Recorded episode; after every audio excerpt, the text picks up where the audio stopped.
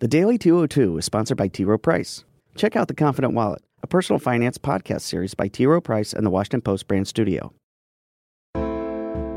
Good morning. I'm James Hohmann from the Washington Post, and this is the Daily 202 for Thursday, February 14th. In today's news, a federal judge rules that Paul Manafort violated his plea deal. A former Air Force intelligence specialist is charged with conspiring with Iran, and President Trump is expected to sign that border deal to keep the government open. But first, the big idea. Today is the anniversary of the mass shooting at a Parkland, Florida high school that killed 17 students and staff. Last night, the House Judiciary Committee passed a measure that would require background checks for all gun sales and most gun transfers within the United States. It is the most significant gun control legislation to advance this far in Congress in years.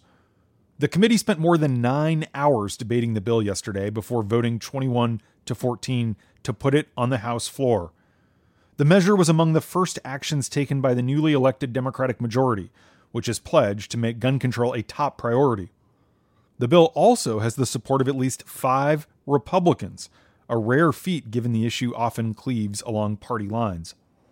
The committee separately voted 23 to 15 to advance a bill that would close a loophole in the current background check law. That loophole allows a gun purchase if a check is not completed within three days. The House is slated to vote on several bills related to guns in the first 100 days of the legislative session. Representative Ted Deutch, a Democrat from Florida who actually represents the Parkland district, held a moment of silence on the House floor Wednesday to honor the victims. He read a letter from Patricia Oliver, whose son, Joaquin, was killed during the shooting. Oliver asked how many people in the chamber offered thoughts and prayers right after the shooting. And then she asked if they would do something now. She wrote, quote, it is within your power to enact common sense gun laws. I implore you to think about the kids. Think about how you would feel if it was your son, your daughter, your grandson, your granddaughter, because it could be. Many in the gun control movement saw the Parkland shooting and a wave of student activism that followed as an inflection point in the gun debate. Numerous states have passed legislation in the last year strengthening gun laws, including Florida, which has long been a laboratory for the NRA, and Vermont, which has historically had some of the nation's most lax gun regulations. In the past year, eight states have passed laws that enable law enforcement and family members to petition a court to take guns away from people who are a risk to themselves or others. These are known as red flag laws. But the Republican Senate is very unlikely to consider any of the bills that the House is poised to pass. So there will continue to be inaction at the federal level. And that's the big idea.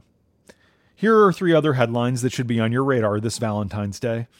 Number one, a federal judge ruled last night that Paul Manafort violated his plea agreement with special counsel Bob Mueller. It's a decision that could add years to his prison sentence. Manafort's lies, the judge found, included his interactions and communications with Konstantin Kilimnik. Kilimnik was a longtime employee of Manafort's consulting firm whom the FBI says has close ties to Russian intelligence. U.S. District Judge Amy Berman Jackson of the district said Manafort also lied to the special counsel, the FBI, and the grand jury about a payment from a company to a law firm, which he previously characterized as a loan repayment.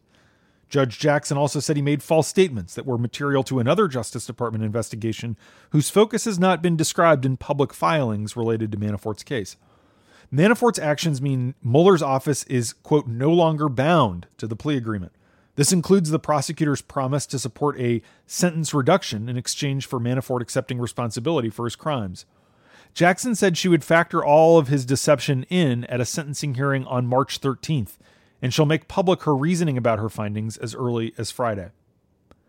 Number two, a former Air Force intelligence specialist was charged with conspiring to provide classified U.S. defense information to Iran. The way prosecutors tell it, 39 year old Monica Witt, a counterintelligence specialist who was once involved in secret U.S. missions abroad, grew so disillusioned with the United States that she left and betrayed her country. A 27 page indictment detailing the allegations was unsealed Wednesday. Even before she formally defected back in 2013, prosecutors allege that she made statements critical of the U.S. government in videos that she knew would be broadcast by Iranian media outlets. She also ignored an FBI warning that Iranian intelligence might try to recruit her. Though she was given housing and other services by the Iranian government, her primary motive seemed to have been ideological, according to the FBI. Speaking of Iran, the Trump administration has ramped up a secret program meant to sabotage Iranian missiles and rockets. The New York Times, in a story on the classified operation, notes that in the past month alone, two Iranian attempts to launch satellites have failed within minutes. The program, which has been going on since George W. Bush was president, ramped up when Mike Pompeo, now the Secretary of State, took over at CIA back in 2017. Number three, lawmakers expect to pass the border deal today to keep the government open beyond Friday, and pretty much everyone in Congress, even critics of the deal, hope that President Trump does not retract his support for it. The mood in the Capitol is less of enthusiasm than relief as negotiators finalize the language for the legislation that would end, for now, political brinkmanship over Trump's demand for money for the wall. Votes are expected in the House and the Senate later today. Congress grappled yesterday with a series of last minute disputes as they sought to finalize the deal, including an ultimately unsuccessful push by Democrats to include back pay for thousands of federal contractors who were caught up in the last shutdown and have not been able to recoup their lost wages. Federal employees are expected to receive a 1.9% pay raise as part of this deal. That would override a salary freeze that Trump imposed in late December.